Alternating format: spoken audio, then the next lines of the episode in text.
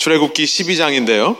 저희는 이 6월절 얘기를 오늘 좀 나누려고 합니다. 출애굽기 12장 11절부터 13절 3절 저 여러분 한 목소리로 한번 함께 읽겠습니다. 11절부터 읽습니다. 너희는 그것을 이렇게 먹을지니 허리에 띠를 띠고 발에 신을 신고 손에 지팡이를 잡고 급히 먹으라. 이것이 여호와의 유월절이니라. 내가 그 밤에 애굽 땅에 두루 다니며 사람이나 짐승을 막론하고 애굽 땅에 있는 모든 처음 난 것을 다 치고 애굽의 모든 신을 내가 심판하니라. 나는 여호와라. 내가 애굽 땅을 칠 때에 그 피가 너희가 사는 집에 있어서 너희를 위하여 표적이 될지라. 내가 피를 볼 때에 너희를 넘어가리니 재앙이 너희에게 내려 멸하지 아니하리라. 아멘. 함께 앉으셔서 말씀 나누겠습니다 예, 지금으로부터 한 3,500년 전에 이 유태인들, 오늘 우리는 이 사람들을 이스라엘이라고 부릅니다. 이 6월절이라고 하는 절기가 3,500년 전부터 유태인들에 의해서 시작되었습니다.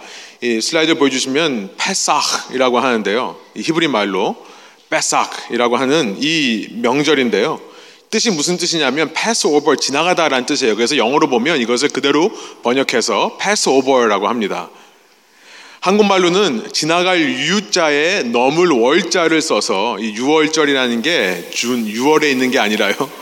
유월절이라는 게 넘어간다라는 뜻이죠. 그래서 유월절이라고 한국말은 부릅니다. 유월절이라고 말하면 좀 어려운데요.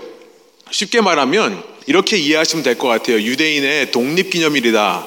이렇게 생각하시면 좋겠습니다. Independence Day처럼요. 우리 지난 금요일부터 유대인들은 Pesach, 유월절을 지키기 시작해서 일주일 동안 이것을 celebrate 하는데요. 그러니까 지금으로부터 3,500년 전 유대인들이 유태인들이 이집트로부터 해방된 것을 기념하는 날입니다. 이 유태인들의 독립 이야기 그런데 이 유대인들의 독립 이야기를 보면 미국이나 한국의 독립 이야기하고는 많이 다르다는 것을 알 수 있습니다. 미국은 또 한국은 어떻게 독립했죠? 뭐 Independence Day Declaration of Independence 독립선언문을 만들고 공포하고 혹은 상해에서 정부를 세워서 대한민국은 독립국가다라고 얘기를 하는 식으로 그리고 말로만 글로만 그렇게 하는 게 아니라 실제로 전쟁을 통해 싸움을 통해 독립을 이겨내는 방향으로 다른 나라들은 독립하는데요. 이 유태인들의 독립은 정말 다릅니다. 이들이 독립을 위해 한 것이라고는 딱 하나밖에 없어요. 그것은 뭐냐면 우리가 읽어보진 않았지만 이 12장 1절부터 11절에 나오는 내용이 뭐냐면 그냥 너의 문 밖에다가 문설주, 도어포스트입니다. 문이 들어가면 디귿자로 생겨 있죠. 양쪽 옆에 또 위에 있는 인방이라고 되어 있는데 이 인방, 린텔이라고 하는 건데요. 이곳에 어린 양의 피를 바르기만 하면 된다. 그 어린 양을 죽여서 피를 발라놓기만 하면 하나님의 심판이 패스 오버 지나가더라. 이걸로 인해 이집트는 충격을 받습니다. 그렇게 피를 바르지 않은 집들마다 처음 난 생명, 사람이건 짐승이건 처음 생명들이 다 죽는 일이 있어요. 유태인들이 한 것이라고는 피를 바르고 자기네들끼리 모여서 그 안에서 양고기를 가지고 바베큐 해 먹은 것밖에 없습니다. 어, 오늘 설교에서는요, 어떻게 이런 유대인의 독립기념일이 오늘 기독교에 와서는 부활절, 이스터가 되었는가, 그걸 좀 나눠보려고 합니다. 어, 이 자리에 혹시 아직 믿음이 없으신 분들이 있다면, 교회라는 곳에 오셔서 아마 알아듣지 못한 말을 너무 많이 들으셔서 좀 불평하신 마음이 있을 줄로 생각합니다만, 아직 믿음이 없으신 분들은요, 그냥 유익한 이야기를 듣는다라고 생각하시면 좋을 것 같아요. 저희가 뭘 요구하는 거 아닙니다. 그냥 이 유대인들의 독립일에 대해서 유익한 정보를 얻는 시간이다. 좀 편한 마음으로 들어주시면 감사하겠습니다. 오늘은 그렇게 길지 않습니다. 유대인들이 어떻게 독립할 수 있었는가? 출애굽기 다시 한번 제가 12장 12절부터 13절 오늘 우리가 읽었는데 제가 세 번역으로 다시 한번 읽어보겠습니다. 그날 밤에 내가 이집트 땅을 지나면서 사람이든지 짐승이든지 이집트 땅에 있는 처음 난 것을 모두 치겠다. 그리고 이집트의 모든 신을 벌하겠다. 나는 주다. 13절 문틀에 피를 발랐으면 그것은 너희가 살고 있는 집의 표적이니 내가 이집트 땅을 칠 때에 문설주에 피를 바른 집은 그 피를 보고 내가 너희를 치지 않고 넘어갈 터이니 너희는 재앙을 피하여 살아남을 것이다. 다시 말씀드린 대로 피만 칠해 놓으면 재앙이 임하지 않는 방식으로 어떤 재앙입니까? 열 번째 재앙이라고 하는 건데요. 말씀드린 대로 첫 번째 난 생명들이 전부 죽게 되는 첫 아들 또 첫 짐승의 새끼들이 죽게 되는 일입니다. 이로 인해 이집트의 왕 페로 한국말로 파라오라고 하는데요. 이 왕이 이제 백기를 들게 돼요. 항복하고 이제 나가달라라고 그래 이제 너희들을 내가 놔줄 테니까 나가라 이렇게 유대인이 독립하게 되었다는 겁니다. 여러분 이 말씀을 읽다 보면 이런 생각이 들어요. 하나님 꼭 이렇게까지 하셔야 됐나? 너무 잔인하다. 그런데 이전까지 상황을 보시면 하나님이 결코 잔인한 분이 아니라는 사실을 알게 되실 겁니다. 세 가지 정도를 살펴보기를 원하는데 첫 번째는요, 이 재앙이 오기까지 아홉 개의 재앙들이 있었다는 것을 우리가 기억할 필요가 있습니다. 하나님이 열 번째까지 오고 싶었던 게 아니었어요. 첫 번째 재앙을 만났을 때 그때 이집트가 마음을 달리 먹어서 자기들이 노예로 부리고 있는 이 백성을 놓아주었다면 여기까지 오지 않았을 것입니다. 우리 아이들 키우면서 부모님 목소리가요. 이 1에서 시작해서 10까지 점점점 올라가는 거를 참 경험하는 거 그렇죠. 저만 그런 거 아니죠. 우리 아이들 키우시는 분들은 어, 안 그러세요? 다 안 그러신 얼굴을 하고 계시는데 근데 우리가 이 1로 시작합니다. 처음에 애를 키울 때, 그렇죠? 1로 시작하다가 점점 10까지 올라가는데 누군가가 지나가면서 내가 10 목소리를 내고 있을 때 그걸 들으면 어, 저 사람 어떻게 저럴 수 있나? 애한테 왜 이렇게 소리 지르나? 이렇게 말하겠지만 저는 이렇게 생각이 들어요. 여러분도 한번 키워보세요. 거기까지 과정이 있는 겁니다. 처음부터 하나님께서 죽이신 게 아니라 거기까지 오는 과정이 있었다는 걸 생각해 보는 거죠. 그래도 하나님은 우리와 좀 다르셔야 되지 않겠습니까? 두 번째로 한번 넘어가 볼게요. 두 번째 하나님이 잔인한 것이 아닌 이유는요. 하나님께서는 이 재앙, 마지막 재앙이 있기 전에 이집트에 있는 사람들에게 계속해서 이 마지막 재앙이 얼마나 무시무시한지를 반복해서 경고해 오셨습니다.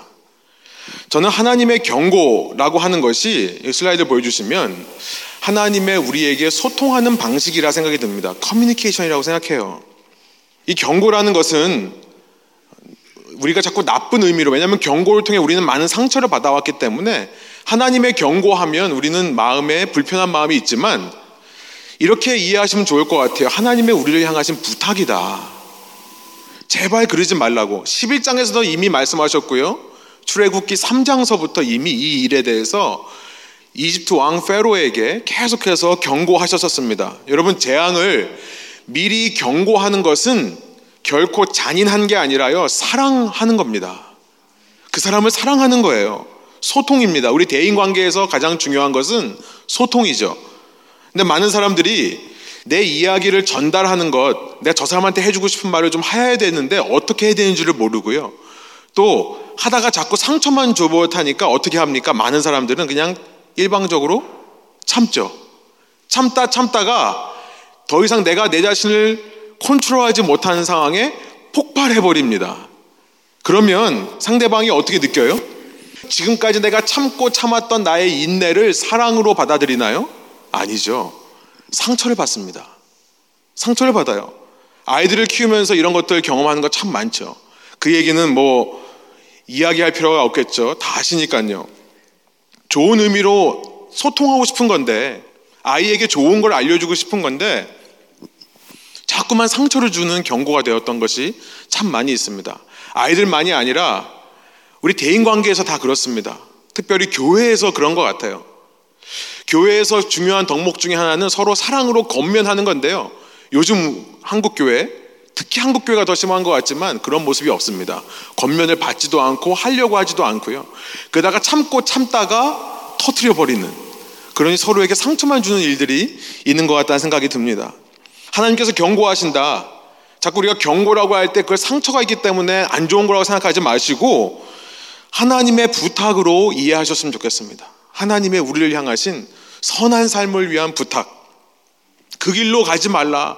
그 길로 가면 너는 죽는다라고 하나님께서 말씀하시는 부탁으로 이해하자는 겁니다. 세 번째는요.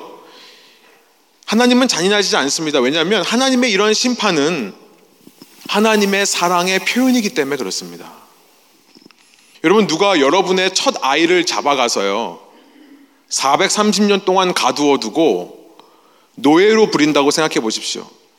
이제 출애굽기 12장 또 13장에 가보면 하나님께서 이렇게 말하세요. 이스라엘은 내 아들 장자다. 이스라엘은 내 아들과 같은 존재다. 그런데 이집트 너희들이 내 아들을 빼앗아 갔던 것이다 라고 말씀하세요. 여러분의 아이를 누군가가 납치해서 요즘 말로 하면 남자들은 정말 몸종으로 일꾼으로 부려먹고 여자아이들은 섹슬레이브, 성노예로 부린다고 생각해 보십시오. 그 사람에게 법적인 협박을 주고 법적으로 어떻게 대응을 하고 경찰을 보내고 아무리 해도 상황이 해결되지 않는다면 아무리 중재자를 세워서 인터미디어리 중재자를 세워서 그 상황을 해결하려고 해도 안 된다고 한다면 그래서 내 손으로 해결할 수밖에 없는 상황이라면 여러분 어떻게 하시겠습니까?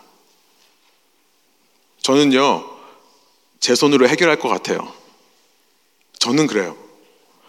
제 솔직한 마음을 이렇습니다. 죽여야 된다면 죽일 겁니다. 무슨 목사가 설교를 하면서 사람을 죽인다고 그러냐. 여러분 이렇게 생각하시지만 제 솔직한 마음은 그래요. 내 아이를 누군가가 그렇게 붙잡고 어떤 수단을 해도 걔를 빼올 수가 없다면 죽여야 한다면 죽이고 싶지는 않지만 죽인다는 겁니다. 그에 대한 대가로 제가 감옥에 간다 하더라도요. 그에 대한 대가로 저에게 실망한다 하더라도 그 아이를 구해낼 수 있다면 그 아이가 자유로운 삶을 살 수 있다면 그럴 것 같아요. 잠이 확 깨시죠. 자녀가 그렇게 사로잡혀 있는데 부모가요. 이렇게 말한다면 그게 이해가 되시겠습니까? 야, 나름대로 그 상황은 너에게 주어진 너의 삶이니까 잘 이겨내 봐라.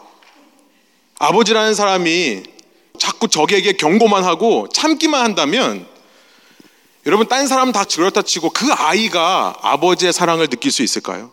그 아이가 그 상황에서 내가 참는다면 아버지가 참는다면 주위 사람들은 야 저 아버지 정말 대단하다 저거 어떻게 참냐 주위 사람들은 칭찬하겠지만 여러분 그 아이가 그 아이가 참고 있는 아버지를 사랑의 아버지라고 느끼겠습니까?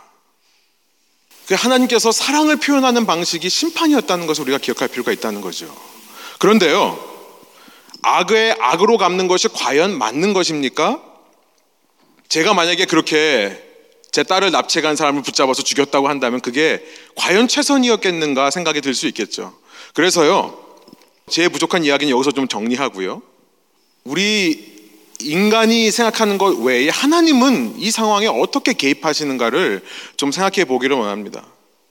여러분 저만 봐도 아실 거예요. 인간의 방법은 한계가 있습니다. 인간이 말하는 선이라고 하는 것은 아무리 내가 보기에는 선이라 할지라도 모든 시대 모든 사람에게 똑같이 선이 될 수는 없는 것입니다. 나만 떳떳한 삶을 사는 거죠. 다른 사람이 볼 때는 선으로 보이지 않는 일들을 우리가 참 많이 하는 것이라 생각이 드는 거죠. 이것이 인간의 한계이기 때문에요. 그래서 인간은 소망이 없는 겁니다. 인간 자체만으로는. 그래서 여기서 우리는 하나님 이야기를 좀 할 필요가 있다는 거예요. 2000년 전 6월절에 이 유대인의 명절, 그 출애굽 사건이 있고 나서 이집트로부터 나온 사건이 있고 나서 1500년이라는 시간이 흐른 후에 예수님이 AD 33년, 주후 33년으로 추정되는데요. 이 예수님께서 십자가에 오르십니다. 그 왜 오르시는가? 이 엑소더스라고 하는 것은 사실 이집트로부터 구원받은 이스라엘의 이야기를 만을 얘기하는 것이 아니라요. 인류의 삶 속에 모든 세상 왕국으로부터 구원을 얻은 하나님 백성의 이야기가 되는 겁니다. 이집트라고 하는 것은 세상 왕국을 대표하는 것이고 상징하는 거죠. 세상 왕국은요, 모두 나름대로 선을 추구합니다. 그렇죠? 그러나 우리는 묻지 않을 수 없습니다. 여러분, 미국이 소망입니까? 미국에 와서 정착해 살면 모든 삶의 문제가 끝이 나던가요? 과연 자본주의가, 민주주의가 소망입니까? 그 속에서 사람들이 과연 행복합니까? 나름대로는 선을 추구하지만 이 땅에는 노예처럼 사는 사람은 없습니까? 아니, 오히려 가난한 나라보다 더 눌려 사는 모습이 있지 않습니까? 여러분, 이 세상을 아무리 우리가 잘 꾸며서 좋은 세상을 만들어 간다 하더라도 인간은 이 문제로부터 자유로울 수 없습니다. 골로새서 3장 5절이에요. 바로 우상숭배라는 문제인데요. 자기 욕심이 우상숭배다. 하나님의 말씀이 말씀하세요. 도시라고 하는 곳은 하나님의 뜻이 이 땅에 이루어질 수 있는 귀한 기회들이 있는 장소입니다. 그러나 이곳에서 성공이라는 이름으로 안정이라는 이름으로 내 욕심을 채워보려는 사람들이 너무나 많은 거예요. 그러면서 삶을 낭비하고요. 그러면서 자기 자신을 더욱더 힘들게 하고요. 자신을 사랑하지 못하는 겁니다. 그러면서 주위의 소중한 사람들에게 상처 주고 그들을 잃어버리는 사람들이 이 도시 안에 많이 있다는 것입니다. 심리적으로 안정하지 못하는 모습. 도시에 나타나는 병 중에 하나가 심리적인 불안이죠.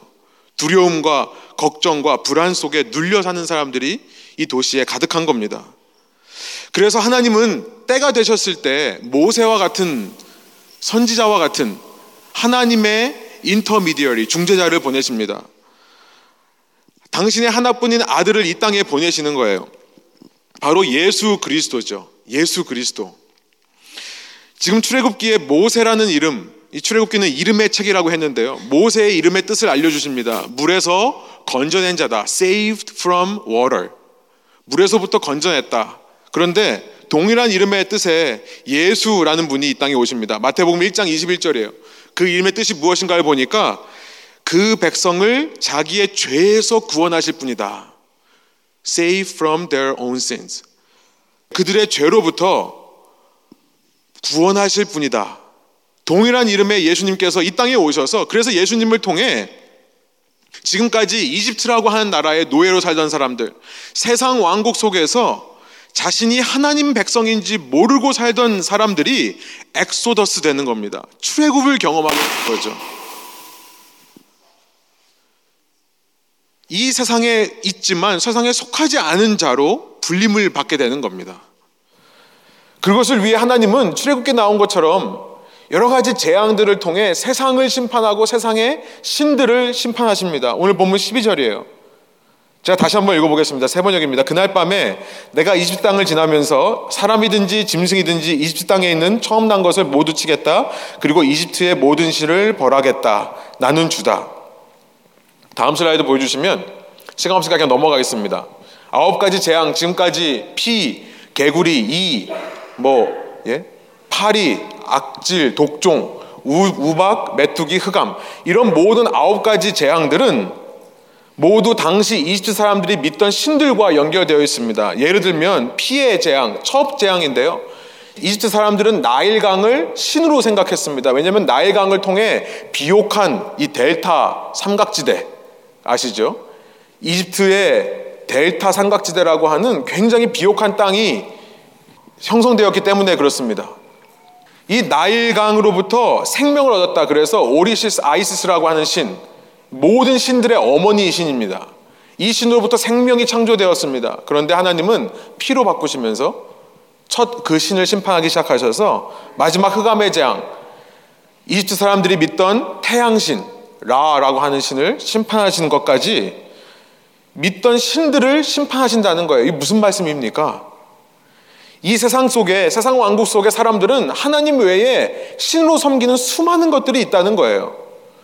그것이 돈이기도 하고요, 좋은 차이기도 하고요, 좋은 집이기도 하고요, 명예이기도 하고, 인기기도 하고, 건강이기도 하고, 때로는 자녀가 되기도 합니다. 그런데 하나님께서 재앙을 통해, 심판을 통해, 고난을 통해 그것들이 진짜 신이 아니라는 것을 온 백성에게 보여주시는 겁니다. 이것은 우상이다. 너희들이 너희 욕심으로 만들어낸 형상에 불과하다라는 것을 알려주시는 거예요. 이것을 위해 하나님께서는 지난 시간 나눈 대로 우리 삶에 고난을 허락하시고요. 그 고난 속에서 우리를 묶고 있던 우상들이 끊어지며 하나님만을 바라보게 하시는 거죠. 그러나 이 모든 재앙 속에서 심판 속에서 고난 속에서 하나님의 백성은 다치지를 않습니다. 해를 입지는 않는 겁니다. 예, 세상적으로 손해 볼 수 있습니다. 세상적으로 아픔을 겪을 수는 있지만 결코 흠없이 보존되더라. 세상신을 심판하신 걸 통해 당신의 자녀를 주님께로 더 붙드시는 하나님의 역사. 그런데요, 이 열 번째 재앙이 중요하다고 생각합니다. 하나님께서 우리를 세상으로부터 건져오시기 위해 마지막 하신 일은 뭐냐면 출애굽 사건에서는요. 그렇게 장자를 죽이심으로 역사하셨습니다. 사실 이집트의 장자들을 아들들을 먼저 죽이기 시작한 것은 출애굽기 1장으로 가 보면 바로 왕이 먼저 죽이기 시작했다는 것을 우리는 알아요. 그런 하나님을 잔인하다고 할 수 없습니다. 그런데 그렇게 역사하셨던 하나님께서 이제 예수 그리스도를 통해 열 번째 재앙을 어떻게 바꾸시는지 아십니까? 저처럼 내 손으로 내 자녀를 괴롭히는 사람을 죽이겠다 그런 게 아니라요. 우리 하나님은 어떻게 하시냐면 그 세상을 위해 자기 자신의 피를 흘리는 방식으로 역사하시더라는 겁니다. 요한복음 1장 29절이죠. 세례 요한을 통해 예수님이 어떤 분이신가를 선포하는 겁니다. 그는 세상 죄를 지고 가는 하나님의 어린 양이 되는 겁니다. 그 유월절에 붙잡아 죽여서 피를 내서 문설주에 바른 그 어린 양이 바로 예수다. 유월절 어린 양의 피 흘림을 통해 하나님은 심판을 지나가게 하셔서 이 백성을 구원해 내시는데요. 예수님께서 역사하신 방식은 뭐냐면 더 이상 남의 장자를 쳐서 죽이는 방식이 아니라 더 이상 다른 사람의 생명을 빼앗아서 구원하는 방식이 아니라 내 장자, 내 독생자, 곧 하나님 자신을 죽여서 구해내는 방법이었다는 겁니다.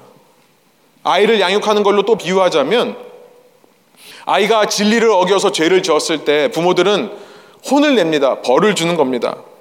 그런데 이전에는 때려서 그 아이를 양육했다면 여러분 그것도 체벌이라고 하는 것은 나쁜데요. 아이를 훈련시키고 벌 주고 타임아웃 주면서 진리를 가르치는 것도 나쁜 방법은 아닙니다. 아이에게 진리를 교육하는 방법 중에 하나예요. 그런데 하나님은 어떻게 하시냐면 그렇게 죄를 지어서 진리를 어긴 애를 갖다 놓고 어떻게 하시는 겁니까? 그에 대한 벌로 그 애 보는 앞에서 자기 자신의 종아리를 때리시는 거죠. 그것이 바로 예수의 십자가였다라는 것입니다. 하나님의 구원이라고 하는 것은 늘 심판하심을 통해 이루어지는데 예수님 안에서 이 심판이 더 이상 누구에게도 흘러가지 않는다는 사실. 오직 자신에게만 그 심판을 쏟아부으셨다는 사실. 그를 통해 우리가 생명을 얻게 되었다는 것이 이 부활절 이스터의 의미가 되는 것입니다. 여러분 이런 하나님을 향해 이런 심판 없는 삶을 위해 우리에게 요구되는 것은 딱 하나예요. 어린 양의 피를 우리 집 문설주에 바르는 겁니다.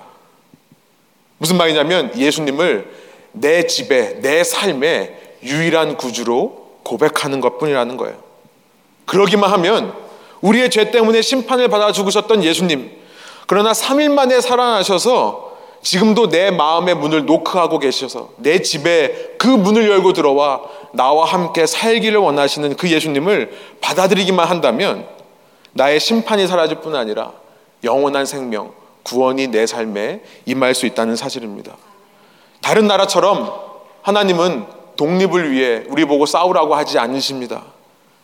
하나님을 인정하기만 하면 나의 힘과 내가 보는 거로 살아가는 게 아니라 not by sight, not by might, but by faith in Jesus Christ. 예수님을 믿는 믿음으로 살아가는 것이다.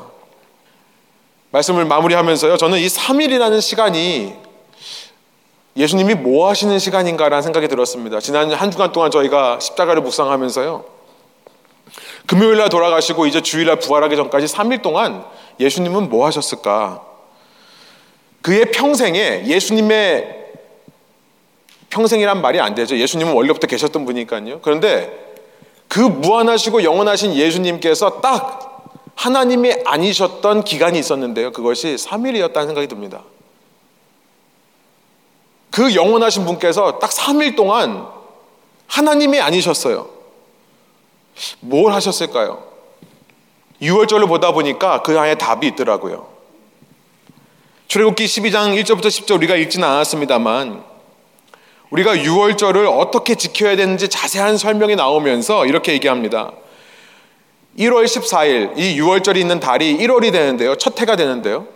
그 1월 14일에 6월절 양을 잡기 전에 1월 10일 1월 10일에 잡을 어린 양을 데리고 같이 살라라고 말씀을 하시는 장면이 나옵니다. 이 유대인들은 저녁부터 하루가 시작되거든요. 그러니까 10일부터 시작하면 이제 저녁부터 시작되니까 양을 잡아오는 것은 그 다음 날 11일, 그러니까 우리말로 말하면 11일이지만 유대인들은 계속해서 하루입니다. 저녁부터 아침까지 하루예요. 그러니까 그 다음 날 아침에 이 양을 데려와서 14일 저녁에 그 양을 죽이면요. 꼬박 3일 밤낮을 함께 있는 겁니다. 이 어린 양과 꼬박 3일 밤낮을 잇는 거예요. 그러면서 사람은요, 이제 3일 후에 죽어야 되는 그 어린 양과 함께 살면서 어떤 생각을 할까요? 자신의 죄를 돌아보겠죠. 정말 흠도 없고 흠 없다는 것은 정말 귀한 양입니다.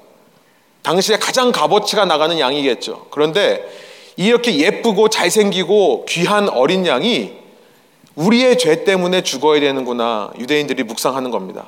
3일 동안 데리고 있다가 죄의 결과로 내 죄 때문에 이 어린 양이 죽어야 하는 것을 경험하게 될 때 이들이 무슨 생각을 하겠습니까? 예수님의 3일이 무엇인가?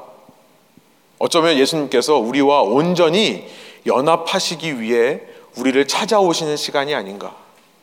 여러분, 예수님은요, 우리의 삶에 찾아오신 것만이 아니라 우리의 죽음도 찾아오신 겁니다. 우리의 죽음에 찾아오셔서 우리 죄 때문에 내가 스스로 내 삶에 하나님이 되어보겠다고 살다가 죽을 수밖에 없는 인생 가운데 예수님께서 우리와 함께 하시는 겁니다. 우리를 따라 우리의 무덤까지 찾아오신 예수님. 그런 예수님에게 우리가 마음의 문을 열고 반응한다면 그것이 우리를 영원토록 살리는 능력으로 다시 살게 하는 부활의 능력으로 역사한다는 것이 이 부활절, 이 6월절의 메시지인 것입니다. 여러분, 기독교라는 것은요, 오해와 달리 뭐 해라 하지 마라라는 종교가 아니에요. 나를 따라 내 삶의 현장뿐만 아니라 죽음의 자리까지 찾아오신 예수님을 만나 그의 사랑을 체험하는 것이고요. 그 사랑을 체험하면 주님께서 내 속에서 내가 무엇을 해야 되는지 하지 말아야 되는지를 알려주십니다. 조금 조금씩, 아주 조금씩 조금씩 내 모습이 주님을 닮아 변화되어 가는 것이 기독교입니다. 그 사랑의 초청에 여러분을 초대합니다. 살아계신 주님과 함께 여러분 그 주님과 함께 교제하시며 날마다 승리와 회복의 삶을 사시기를 소원합니다. 함께 기도하시겠습니다.